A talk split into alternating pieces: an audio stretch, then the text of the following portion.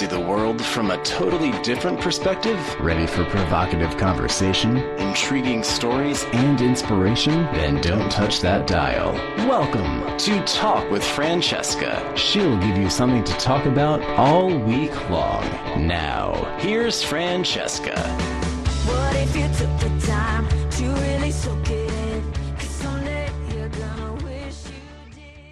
Welcome to Talk with Francesca. That's talkwithfrancesca.com. If you have questions or you have comments, don't hesitate to win, weigh in by emailing me at info at talkwithfrancesca.com. Or if you have a show suggestion, feel free to email me as well. We're going to get started. We have a lot to cover this morning, so sit back, gra- grab your favorite morning beverage, and relax. This portion of Talk with Francesca is sponsored by Club Boutique in Portsmouth, New Hampshire. Ladies, I have to tell you, this place absolutely rocks. If you can walk out of there without buying something, whether it be a dress, a pair of pants, a top, a scarf, whatever, if you walk out of there without buying something, then you have what I would call amazing, amazing willpower. Talk about feeling pretty when you leave. I know because I was just there. All right, let's dive right in. Melanie Berliet is an immersive journalist and author who has written rich pieces about her experiences, the shadow and the light, for publications like Vanity Fair, The Atlantic, Cosmopolitan, Elle, and Esquire. Her work is enthralling and seductive, diving into society's underbelly with undercover stories about sugar babies. That's fascinating because, by the way, I did a story on sugar babies a while ago, Melanie. Um, Oh wow! Yeah. Uh, I'm all about that world. um, what was his name? Nick, uh, something Bi- Biderman or something. Noel, Bi- Noel Biderman. oh, okay. Yeah, I know the name. Okay. Anyway, sorry, sorry about that. Uh, she also so she writes about sugar babies, plastic surgery, and the Ashley Madison website. I think that Nick is the um, owner of that website. Yeah, that's why that name is familiar. It's Ashley Madison. The, yep. Uh, and by the way, listeners, I forgot to mention, which is a, a, a big deal here. Uh, Melanie is also the editorial director of Thought Catalog. Okay, but today we are going to be talking about Surviving in Spirit. That is the name of her book, a memoir about sisterhood and addiction. I read it. It's it's just it's enthralling.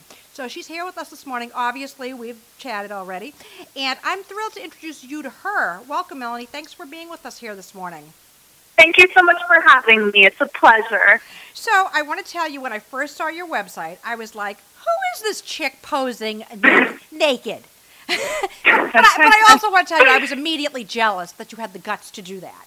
Um, but, but but anyway, so I went through this sort of um, this this this mental thing in my head. You know, I went through my biases, and then I said to myself, "Hey, maybe she's got something the rest of us don't. Why don't you talk to her?" And voila, here we are.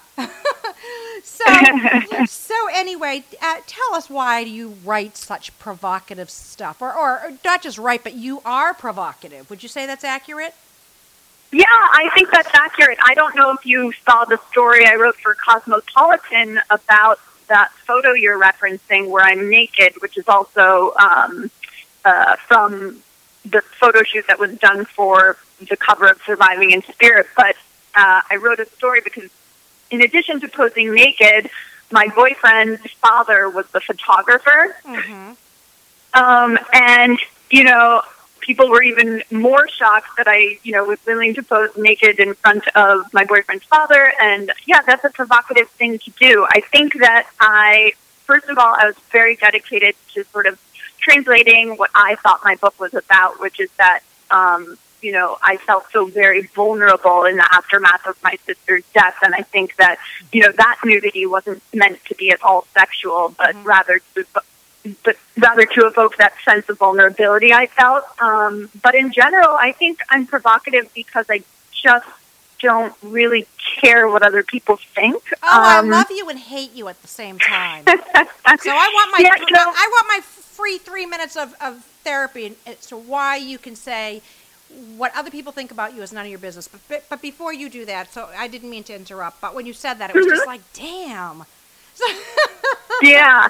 Yeah. I mean, you know, I don't. I have so much distance from other people's opinions of me. You know, I know there's chatter and that people call me a whore, and I probably have a ton of internet trolls, but I, I don't read comments on my work because I don't think it's valuable. Um, and I just think that, you know, a lot of it has to do with the process of watching my sister um, struggle with alcoholism and succumb to, you know, her addiction at such a young age and just being able to get some perspective very early on about how short and fragile life is. And I just, I find it hard to, you know, pine over other people's opinions when there's so many better things to do. Well, you know, it's it's um well, first of all, the, the picture and talking about vulnerability. You know, you're absolutely right. Have you ever? And I've got. I'm, I'm gonna. I'm gonna bet. I'm gonna bet you have because haven't we all had dreams about being naked? And when you wake up in the morning, um, you know, if you have any sense of who you are, um, you, you know, in, in, that you know that that dream of being naked has to do with vulnerability. If you think about what's going on in your life, the likelihood is you're feeling vulnerable in some way. Would you say that's accurate? Definitely. Yeah, yeah. So, I mean, you know, and, and I also think that nudity is very beautiful. You know, um, it, it doesn't have to be overtly sexual, and um, I think that there's a lot of power in a nude image that isn't intended to be sexy. Um, personally, that's my opinion. absolutely. So, your sister was um, older than you, is that right? Correct. She was three years older. And she and she died of addiction. At how old was she?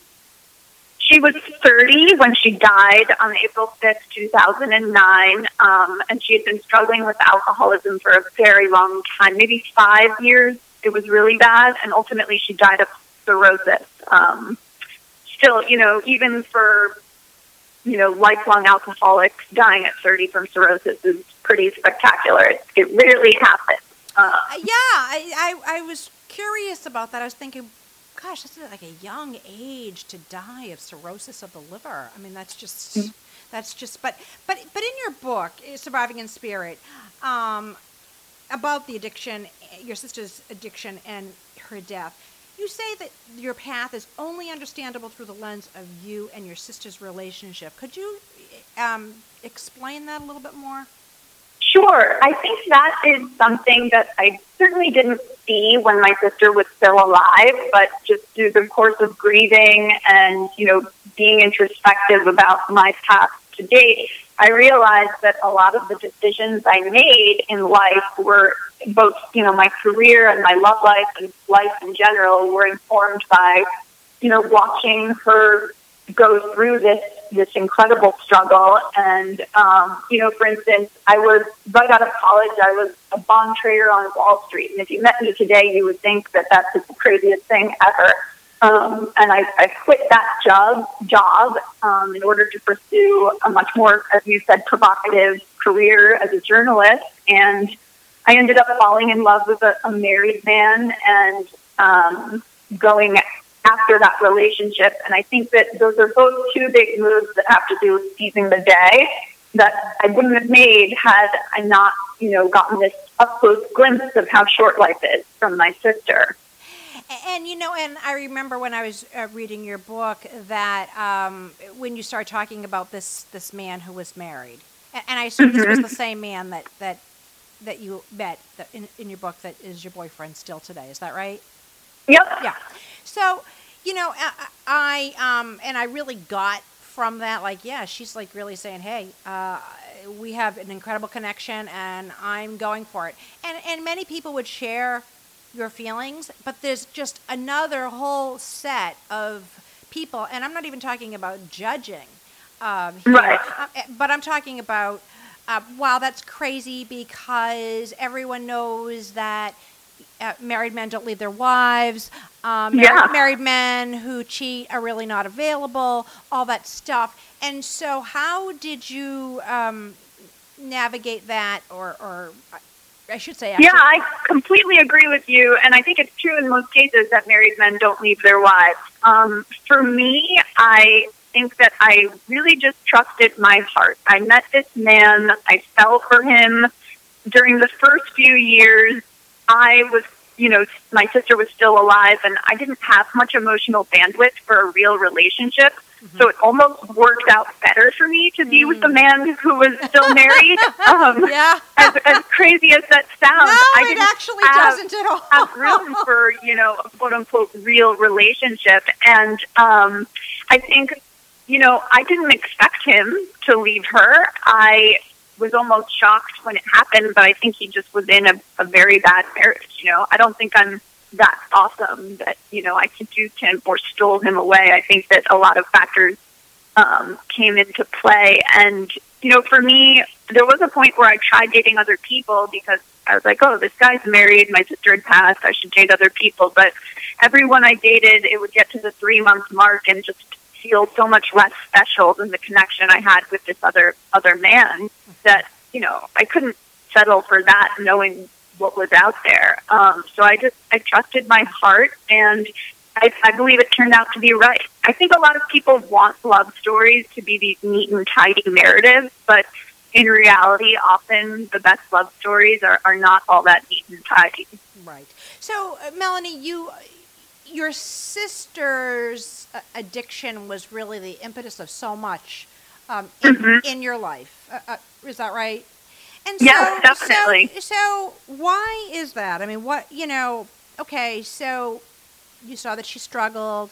That you know, life was. But what, what were some of those thoughts that went through your head? What did you say to yourself that, or, or was? And by the way, was it a was it a real shift for you, or do you think that this is who you are and it just kind of pushed you a little bit? I mean, I think a lot of it was subconscious at first, you know, but it definitely, I don't think I would have been anywhere near as motivated to pursue this sort of risky career as a writer. You know, I gave up a very secure, lucrative job to become a writer, which, which is pretty nutty. Um, and I don't think I would have been able to do that had I not, you know, decided that I wanted to really embrace my life. That my sister was dying, I wanted to live more and more. And um, I think at this point, I feel like I have to live for her too.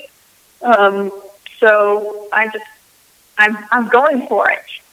Good for you. And you are not just a journalist; you are an immersive journalist. Is that right? Yes, yes. I'm, I um I tend to I specialize in infiltrating you know various subcultures and getting a first-hand look inside these cool little worlds. That sounds like very exciting work. It is. Um, so I'd love to know um, what you decide to immerse yourself in. But before you tell us, we do need to mm-hmm. take a short break, hear from our sponsors, and we'll be right back. Don't go away. You're listening to Talk with Francesca. I'm speaking with Melanie Berliet, Surviving in Spirit. We're talking about her sister's addiction and her and how it is, has really changed her life. Be right back.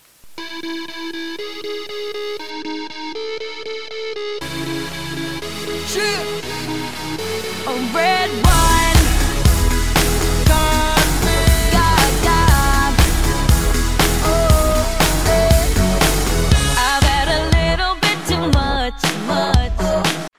Are you looking for an authentic Italian meal in an intimate setting? Then you'll want to dine at Terra Mia's. This North End Italian restaurant provides a simply divine culinary experience and, as quoted in Zagat's restaurant guide, pastas without compare. And it's reasonably priced. This North End gem will keep you coming back. Terra Mia is simply the best Italian restaurant in all of Boston. Call 617-523-3112, 617-523-3112, or terramiarestaurante.com. Looking for a unique gift for a special occasion or a fabulous piece of sterling silver jewelry? Sunburst Trading in Rowley has you covered with jewelry and baubles from all over the world. Sunburst Trading knows what you want. Located at 160 Newburyport Turnpike, you'll want to make sure you stop by today and get a little taste of awesome or visit their online store at sunbursttrading.com. Sunburst Trading is the one stop shop for all your needs. Visit them on Route 1, Newburyport Turnpike in Rowley. Tides is beachside dining at its best all year round. Located at the end of the Nahant Causeway, directly on Nahant Beach, the ocean views from the dining room and the pub can't be beat, no matter what the season. Nominated for Best of the North Shore from North Shore Magazine for Best Alfresco Dining, Best Kid Friendly Restaurant, Best Lobster Dinner, and Best Water View. Why would you go anywhere else? Whether you choose their dining room, a frosty pint at their bar, or a sun drenched deck on Nahant Beach, they guarantee you great atmosphere with super food and service. Their menu is full of fresh, high quality seafood, prime rib, chicken, pasta, and pizza that everyone will love. Check out their drink menu for fun cocktails, 30 ice cold beers on tap, and their well rounded wine list with their state of the art tap wines. They feature full service lottery and keno. Tides is the place to watch any big game. They have over 20 HD TVs. At Tides, they specialize in casual dining with food that's just delicious, not pretentious. Tides is a fantastic restaurant anytime, summer or winter, lunch or dinner, rain or shine. Looking for a unique gift for a special occasion or a fabulous piece of sterling silver jewelry? Sunburst Trading in Rowley has you covered with jewelry and baubles from all over the world. Sunburst Trading knows what you want. Located at 160 Newburyport Turnpike, you'll want to make sure you stop by today and get a little taste of awesome or visit their online store at sunbursttrading.com. Sunburst Trading is the one stop shop for all your needs. Visit them on Route 1, Newburyport Turnpike in Rowley. Don't waste your precious time searching endlessly for your flooring or kitchen and bath needs. The best kept secret on the North Shore, Fitzgerald Stone and more. It's your one stop shop right on Route 1 in Peabody. A family owned business, Vivian and Tom are dedicated to quality and customer satisfaction, which is why they have a reputation statewide for their expertise. Offering cabinets, countertops, porcelain, and natural stone tiles from all over the world, no project is out of reach. And Fitzgerald Stone is competitively priced, so don't waste any more time shopping around. Stop by Fitzgerald Stone and More, 108 Newbury Street in Peabody, or visit them online at www.fitzgeraldstone.com. Open Monday through Friday 9 to 6, Saturday 9 to 5, and closed on Sundays. New England winters can wreak havoc on our vehicles. Sometimes it's just not enough to wash and vacuum them. Sometimes a full detail is in order. Do you remember the last time your car or truck was in that pristine condition? Remember how you felt? It's time to get that feeling back again. A full detailing from Tony's Recon can get you back in the driver's seat. Call Tony at 978 590 3693 or visit tonysrecon.com. You'll be glad you did. Want to escape to a little taste of Paris? Then you want to journey over to Jolie Tea Company, located across from the Hawthorne Hotel in Salem, and enjoy the sensory experience of tea. With over 200 loose leaf teas and a knowledgeable staff that can guide you in your tea selection, you'll want to stop by Jolie Tea Company, 105 Essex Street in Salem, for the most healthful and balancing beverage that you can treat your body and soul to. They carry a full line of tea accessories, sweets, scones, and chocolate. So visit them today for an unforgettable experience, or visit them at isthetandU.com. If you can walk out of Club Boutique without buying a new dress, top, or pair of pants, then you have amazing willpower. Located in downtown Portsmouth, Club Boutique specializes in dressing women of all shapes and sizes. You'll find fashions from all over the world, but they specialize in fashions from the US and Canada. Club Boutique's dedicated and professional sales staff will provide you with old fashioned personal service, guaranteeing that you will look and feel your best when you walk out that door. Don't forget to visit the downstairs salon dedicated to meet every social occasion you may have weddings, mother of the bride or groom, and fabulous parties. They're open seven days a week at 10 a.m. Visit them at clubboutiquecityshoes.com. Let's go, girls.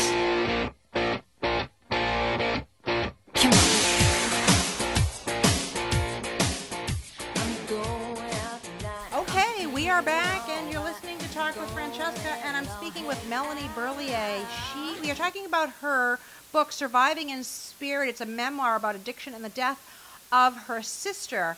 Um, welcome back, Melanie.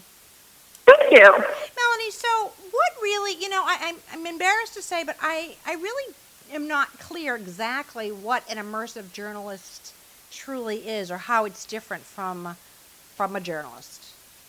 Well, I would say the main difference is that um, instead of reporting um, in the third person from a distance, I will actually experience something from the inside, usually as an undercover, you know, operator and then report on my experiences in, in the first person. So I'm actually um, living this, and I, I just personally, I just find that if you actually dive headfirst into something, you end up with so much richer material to draw on. It almost makes the writing process easier. Um, and I also just find it more more exciting. Oh, no kidding. So, um, I know that you have courage to share personal stories. I'm, I'm sure of it. So, I'm going to say so. So, I'd love you to share with us um, one or two. Of the projects I've tackled Yes, in the immersive absol- form, sure. absolutely, yeah. Well, the most memorable to me are the very first one I did was um, I was a naked body sushi model, and that was in 2008 when naked body sushi modeling was a bit of a phenomenon. I think because it was featured in the Sex and the City movie, um, and I wanted to write about it, but you know everyone had already touched on it, so I thought, well, what if I do it and write about it from that perspective? No one's done that. So I contacted the caterer in charge of these events, and I basically was a naked body. It's like you're the human um, platter that sushi is served on for a dinner party. You basically lay on the table, and that was just memorable because it was the first real project I did that way, and I realized this is this is my thing. I can do this, and I love it.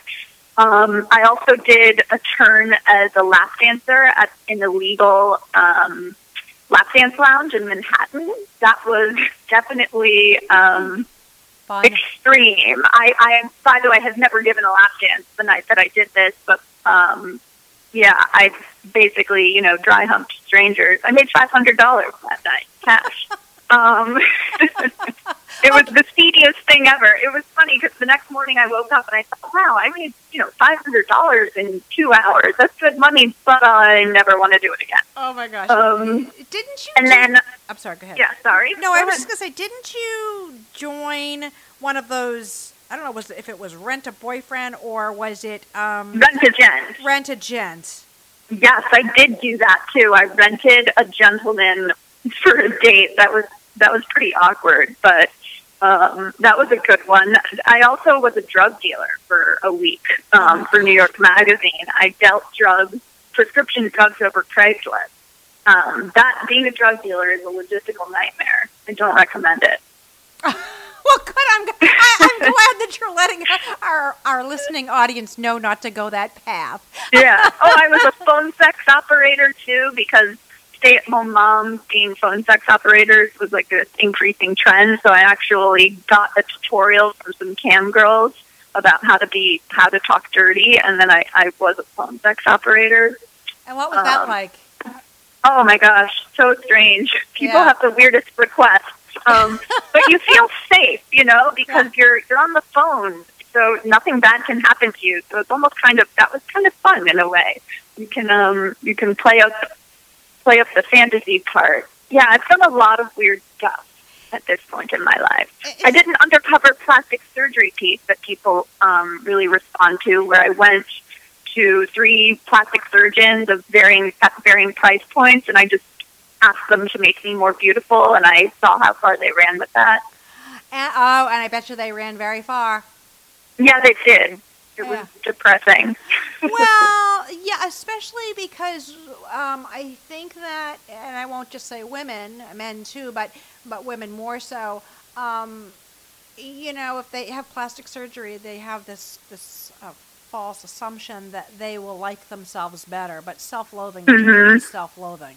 And I'm not saying Yeah. every woman who gets you know a boob job, um, you know, has an issue with self-loathing, but uh, at all. But you know, Yeah. when it, it becomes an addiction, that's kind of another story. Um, Right. So, so, but what gives you the courage to share your stories?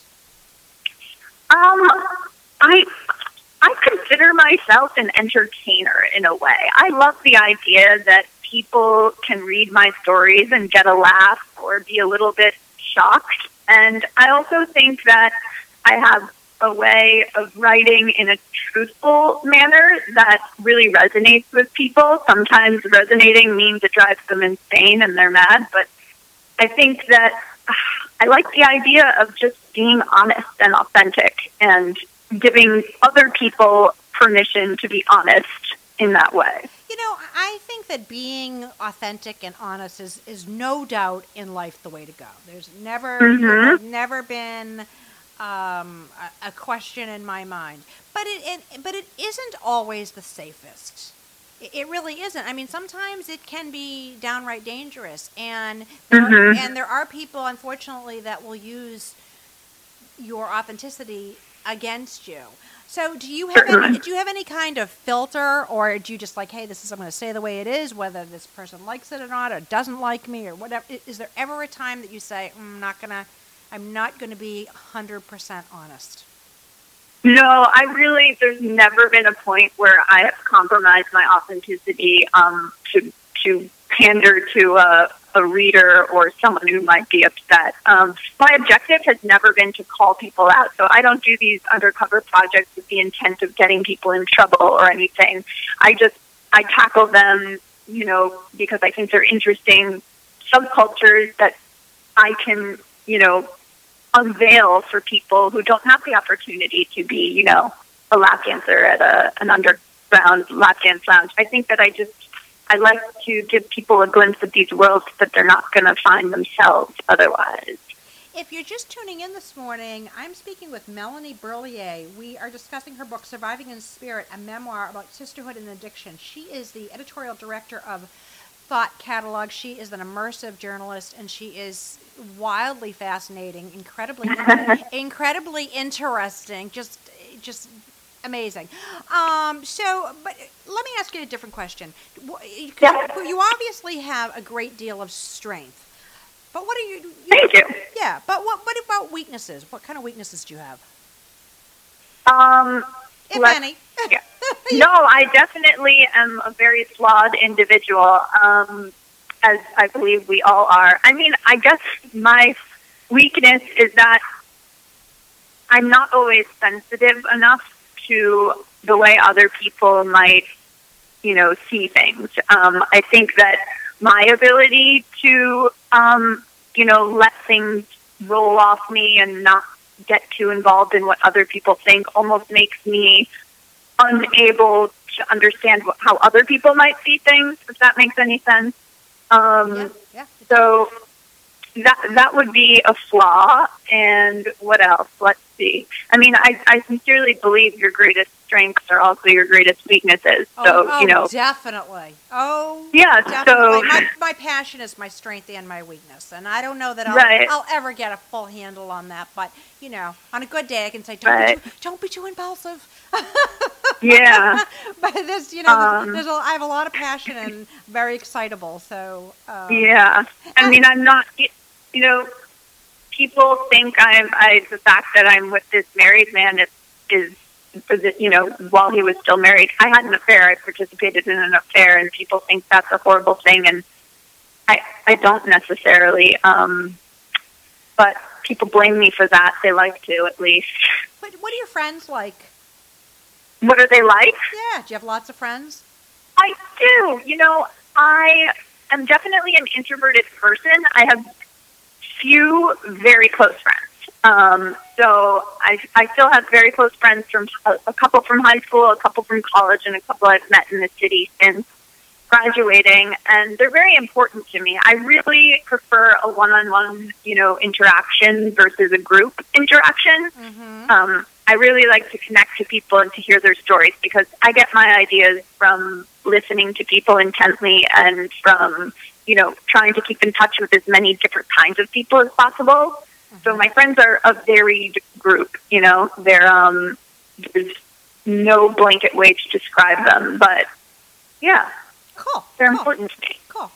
Uh, we are going to, Melanie, take another short break. And when we come back, I'd like to, to delve into um, your relationship with your sister a little bit. So, so hang Sure. tight. We're going to hear from our sponsors, and we'll be right back.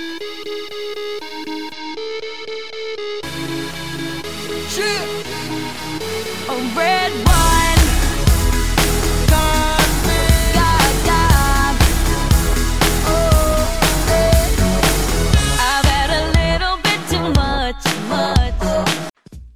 Looking for an authentic Italian meal in an intimate setting? Then you'll want to dine at Terra Mia's. This North End Italian restaurant provides a simply divine culinary experience and, as quoted in Zagat's restaurant guide, pastas without compare.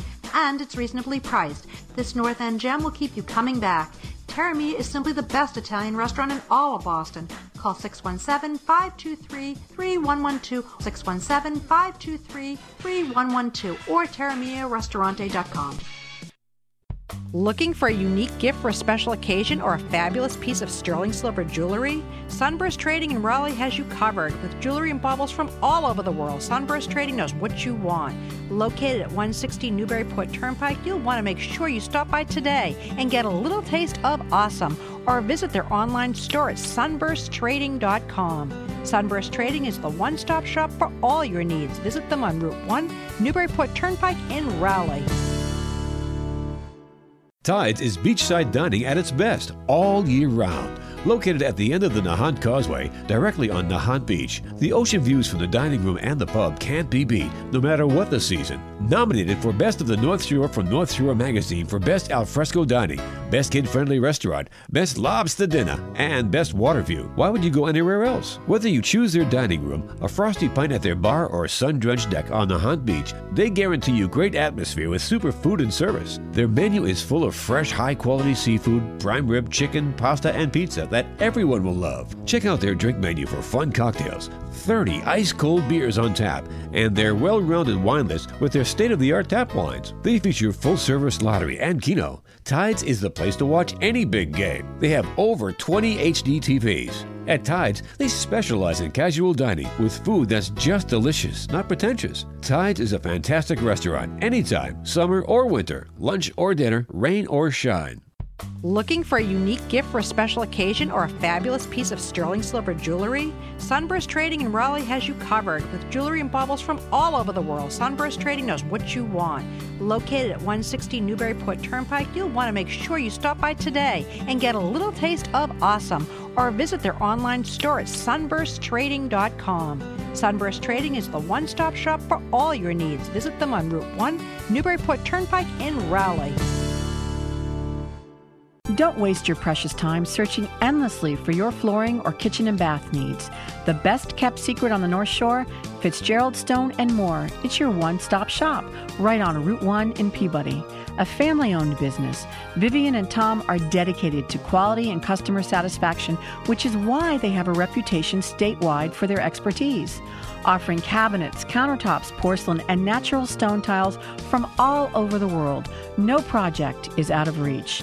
And Fitzgerald Stone is competitively priced, so don't waste any more time shopping around. Stop by Fitzgerald Stone and More, 108 Newbury Street in Peabody, or visit them online at www.fitzgeraldstone.com. Open Monday through Friday 9 to 6, Saturday 9 to 5, and closed on Sundays.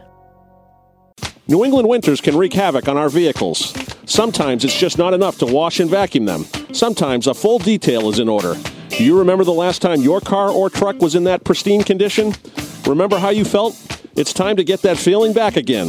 A full detailing from Tony's Recon can get you back in the driver's seat. Call Tony at 978 590 3693 or visit tonysrecon.com. You'll be glad you did. Want to escape to a little taste of Paris? Then you want to journey over to Jolie Tea Company, located across from the Hawthorne Hotel in Salem, and enjoy the sensory experience of tea. With over 200 loose leaf teas and a knowledgeable staff that can guide you in your tea selection, you'll want to stop by Jolie Tea Company, 105 Essex Street in Salem, for the most healthful and balancing beverage that you can treat your body and soul to. They carry a full line of tea accessories, sweets, scones, and chocolate. So visit them today for an unforgettable experience, or visit them at isthetnu.com. If you can walk out of Club Boutique without buying a new dress, top, or pair of pants, then you have amazing willpower. Located in downtown Portsmouth, Club Boutique specializes in dressing women of all shapes and sizes. You'll find fashions from all over the world, but they specialize in fashions from the US and Canada. Club Boutique's dedicated and professional sales staff will provide you with old fashioned personal service, guaranteeing that you will look and feel your best when you walk out that door. Don't forget to visit the downstairs salon dedicated to meet every social occasion you may have weddings, mother of the bride or groom, and fabulous parties.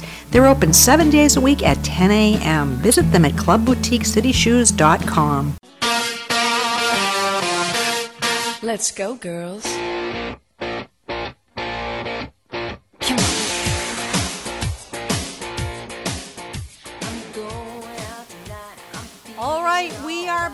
And you are listening to Talk with Francesca. I'm speaking with Melanie Berliet. She is the author of Surviving in Spirit, a memoir about sisterhood in addiction. Welcome back, Melanie. Thank you. So, I'd love to talk a little bit, if it's okay with you, about you and your sister. Um, Mhm. So, do you have any regrets, if any, um, with your sister? I really don't. Um, I, you know, there were periods of time where I didn't speak to her, you know, because I was trying to take a stand and not condone her drinking, and there were things I said that could be construed as, you know, really mean, but I have zero regrets. Um, I don't think that she would want me to have any regrets, and I believe that um, her, her her life still has so much value, and I still feel very connected to her. So I don't regret anything that happened—the good, the bad, the ugly. Do you hold anyone responsible for her addiction? No, I don't, and I don't believe that she would either. Um, I think that she was probably predisposed to addiction, and certain, for whatever reason, certain life experiences led her that way. Um, it was unfortunate, but she was also just she was so brilliant. Um, I really admired her so much my entire life, and I think that while she was brilliant, it was it was almost to her detriment. Um, you know, she just couldn't handle the real world. That's not uncommon for really Mhm. super, super intelligent people, almost as if they feel like they don't belong. Yeah, that, I think she never felt. You know, she told me once that she felt like a fish out of water on Earth. She just never felt right here, and everything I remember from her growing up sort of fits into that. That what she told me. Um, yeah, but I just remember looking up to her so much and knowing that she was so much smarter than me and being okay with that. I, we weren't really, maybe when we were younger we were competitive, but not really. Um, Just the two of you. yeah. Yeah, um, I have a younger brother, actually. Oh, that's right. That's right, Damien. Yeah, I didn't really write him into the book because I wanted to focus so much on my relationship with Celine. But Damien, my little younger brother, and I have become incredibly close. That's another gift, you know, that Celine, my sister, gave me is the, the closeness I feel to my brother. And my dad has said that, you know, if he did one thing right, it's, it's that he had children who are so close. And I think that's a function of just, you know, no one understands what we've been through except for the two of us. So it's, it's a really special bond that I share with him. What What do you think uh, um, got Celine into drinking so heavily? Um, you know, that's a good question. I I heard something. Re- I think that she was definitely given to depression. Um, and I think that when she was in college, the the weight of the real world just started to pile on, and um, she wasn't equipped to handle it. Um, you know, she was so smart and so talented and could have done so many things. They always, people always say that um, about those who die too young, and it, it all is true for her.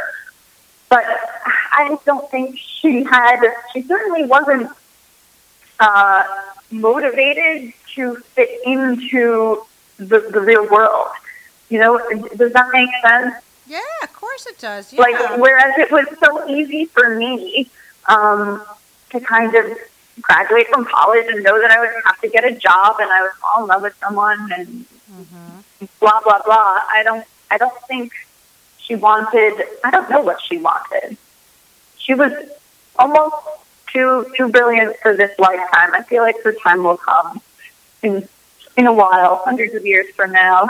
do you do you use any kind of spiritual tools? Ha- Has this has her her um, I- death uh, change? You know, it's or- interesting. I I am not by nature a very spiritual person. I was raised Catholic, but haven't you know practiced Catholicism since my 18th birthday. But in the aftermath of my sister's death, I was actually um, contacted by a medium Oh wow. who, you know, I laugh, but it, it was actually an incredibly moving experience. This medium in, insisted that she, you know, she didn't want to intrude on me, but she told me that my sister was in her house and wouldn't leave until she contacted me. And she didn't charge me any money or even the issue of payment didn't come up. So I wasn't, you know, too suspicious. And I asked my brother, and my brother said, call her, who knows? And just I was bawling by the uh, you know five minutes into the conversation just by what she was saying. Um, I don't know. I'm sure mediums maybe have tricks for knowing certain things. Who knows? But all I know is that the experience moved me, and I definitely feel very connected to my sister still. I don't know what. I don't need to label that with anything. It's Right. just you know I think of her in moments that feel trying and I ask her for help in my head and I even speak to her sometimes and certain things, you know, that I know would crack her up in the same way that they make me laugh. I, I feel her presence.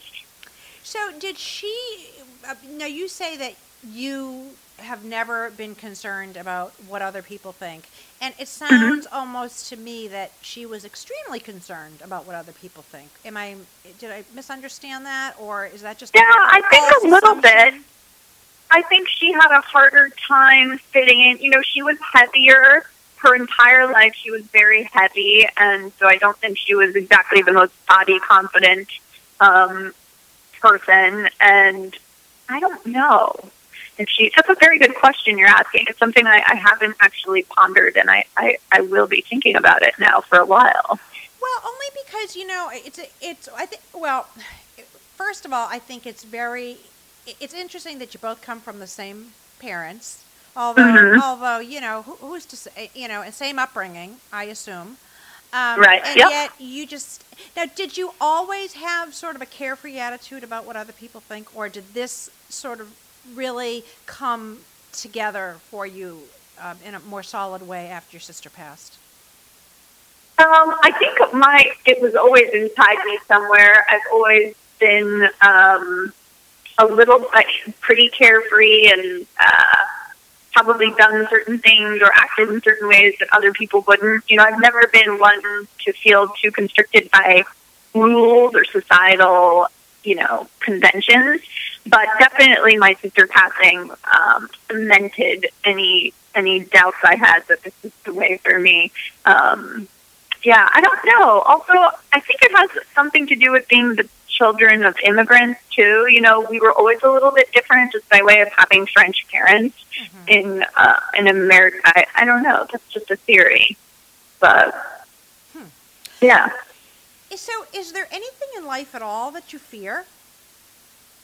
That I fear. Um, hmm. I fear. What do I fear? Oh my gosh, I should have an answer to that question. Well, no, you shouldn't, because there's no such thing as shouldn't, as they say, right? I fear.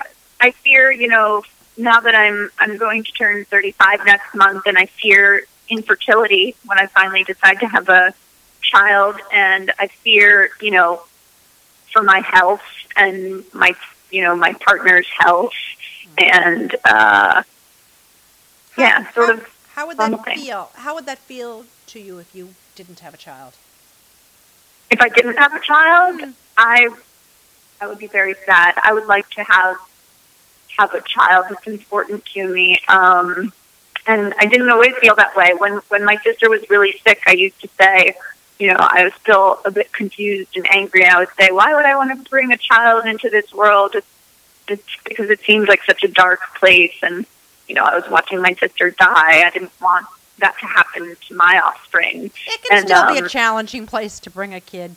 yeah, I think it is really hard, but I'm also just maybe it's my biological clock or whatever, but I feel this this pull towards you know becoming a mother and maybe trying to impart some of what I've learned on on on the next generation. Um, but yeah, I have fears about that stuff. Yeah, well, that that would definitely be a shame because you do have so much to offer. Melanie, do you think you're intimidating? I I haven't. I don't think so. Am I? No, I, I don't don't. believe no, so. I, I don't think so at all. No, I don't think so. Um, Yeah, no, but, I don't that think so. I necessarily. find that people are actually very open around me. I think that people are. It's funny, like everyone from strangers to people I've known for you know a couple months seem to confess things to me, and I I would like to think that's because I um, seem to be open minded, Mm-hmm. but I don't think I'm very intimidating. Well, no, I, I, I- and I don't either. Not, not in the least. I, you know, find you uh, really just a real sweetheart. But, um, but you are, but you are a very accomplished woman, and you are very insightful, and you have a tremendous amount of depth, and that can be scary to people sometimes. Um, Well, that- thank you. I mean, that can I be very so flattered. Well, people can be very intimidated by um, depth, and and um, but I suppose it how you come across does you know make a, a big difference too. But but still, nonetheless, when you you have a certain certain level of enlightenment and you're really kind of really right out there and I, I would I would say you are right out there um, that can be a little frightening to people um, but, Yeah. but but maybe I'm wrong you know but No, uh, I think you're right. I think that people definitely, um, I definitely have people who hate my work and who um, troll my stories and say horrible things and call me a whore. And um, I think a lot of times intimidation manifests as anger, you know, and I, I think people, the people who are angry that I exist or that I write what I write are um, probably intimidated on some level.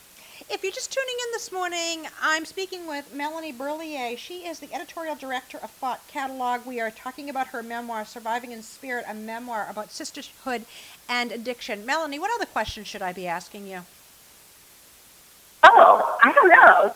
Well, you could ask me what's next. I don't know what's yeah, next. but- go ahead. I mean, I just want to know: is there anything that I haven't asked you that you think I need to ask you? I'm just curious. Um, you know, sometimes you know, you get interviewed and think, why isn't she asking me X, Y, and Z? So I, said, you know, I'm going to ask Right. her. Is there anything that I For should? people, you know, a question a lot of people seem to have is, what do my parents think um, about the work that I do? And I was getting to that. yeah, is that a good question? yeah, that's a question. Yeah, what do your parents think of it? But Yeah, because you know, I really do write very openly about love, that my life in particular, and um, I think the idea. A lot of people seem like amazed that I would put that stuff into print that my parents can pick up, and my answer is that you know. I'm a 30 something adult.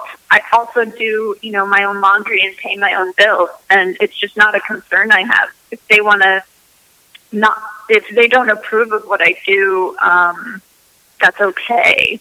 They're mostly they're mostly proud and and do a good job of ignoring the things they don't want to acknowledge. Um, luckily, they're not very internet savvy. well, it sounds But, um, like they're. uh, It sounds like um, they are very accepting, and and I would also think that this is just a guess, but but Mm-hmm. having lost a child, is- you know, it is not every parent that loses one, and I think that that on some level has got to obviously have changed them as well. I'm sure. Um, I, I'm not a parent yet, so I can't understand the depth of that, you know, horrible circumstance. Um, and they, they both chose to, have chosen to handle it very differently. My father is a very religious man, and he's sort of retreated into religion, and he's also very proactive about self help and, you know, gets therapy. And he's a generally contented human, whereas my mom has really struggled to even accept and deal with her grief, in my view. Um, she almost, she, throughout my sister's illness, was actually hesitant to even acknowledge the alcoholism. Um, so she's sort of still in denial, I think, um, unfortunately, because I don't think that's healthy. Do, um, does do you ever talk to? I know I'm asking you some very personal questions, and, and at any time That's you, you you can, you know, if you don't feel comfortable, please feel free to say something. But um, do you ever talk to either of your parents about your sister's death? Yeah, I talk very openly with my father um, because, you know, he and I have a lot of the same experiences where we feel very connected, to Celine still, and um, but I don't. My mom and I don't really talk much about it.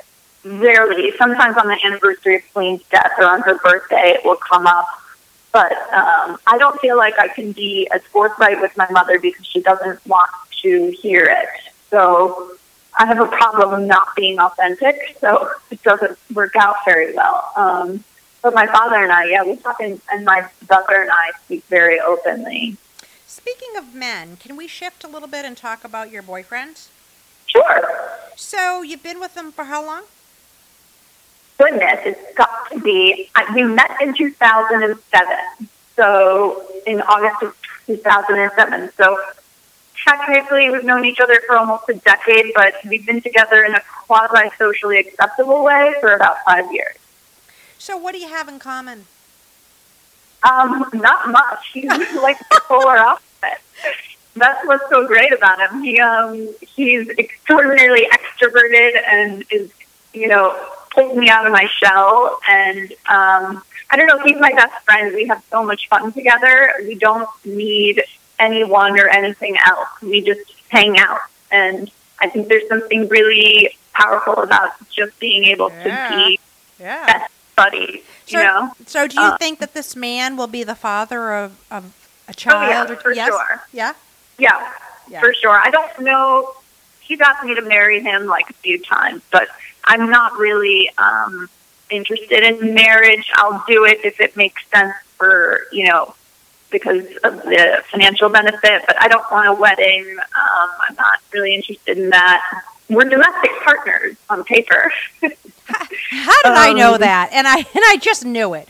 I don't know, but I, I, I, I, just knew it. So yeah, but he's my man. He's he's, he's the sperm I want um, to, you know, Yeah. match my egg. yeah, yeah. Okay, so he's he's sorry. I No, was gonna ramble. no. I apologize. no, no, no. Go ahead. Say what you were going to say. Go ahead.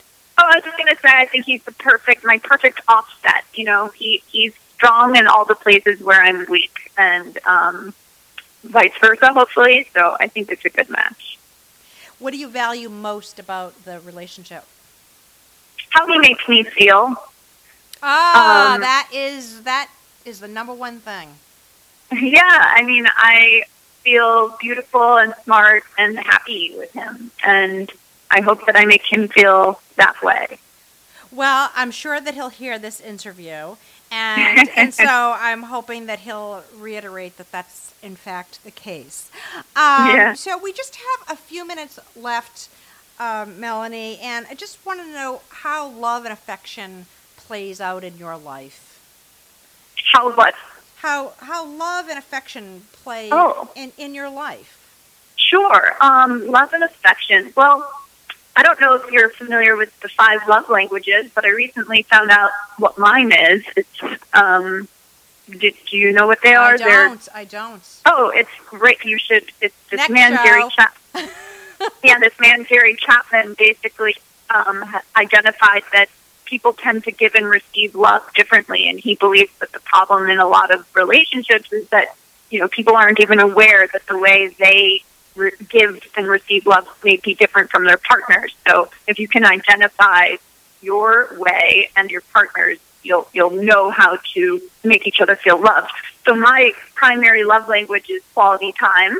I love to spend time with people. It makes so much sense. You know, I want to really be present and have those one-on-one interactions. And I am also pretty physical. I'm a very cuddly person. I always have been. I'm a middle child, you know, very affectionate.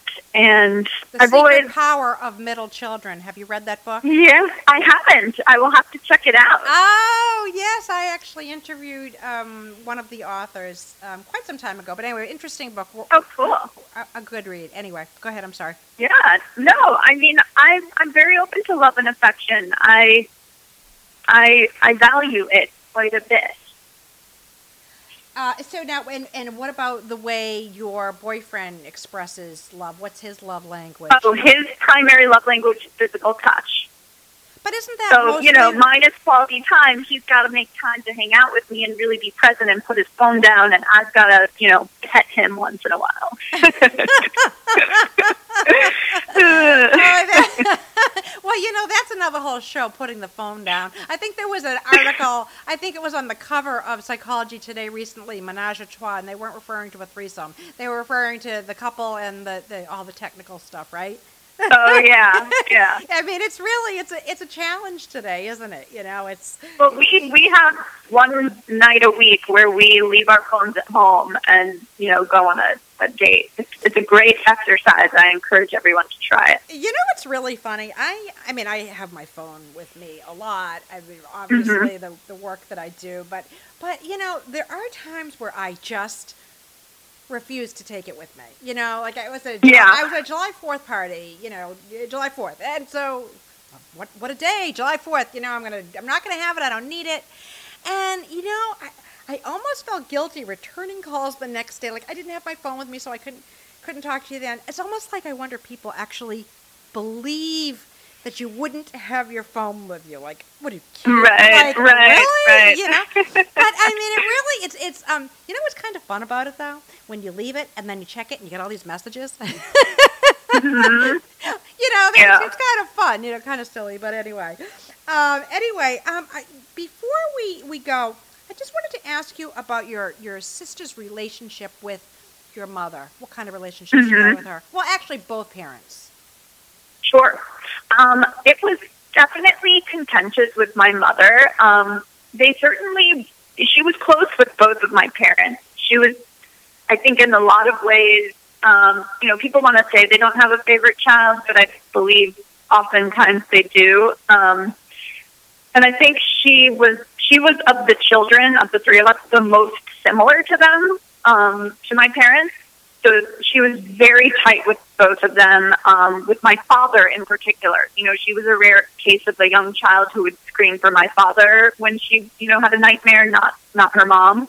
And yeah, you know, I found this. I think my sister felt intimidated by my mom. I, I really do, and I don't know why. I still can't quite get to the root of that because at the same time, they, they had so many good times together and a very special relationship of their own.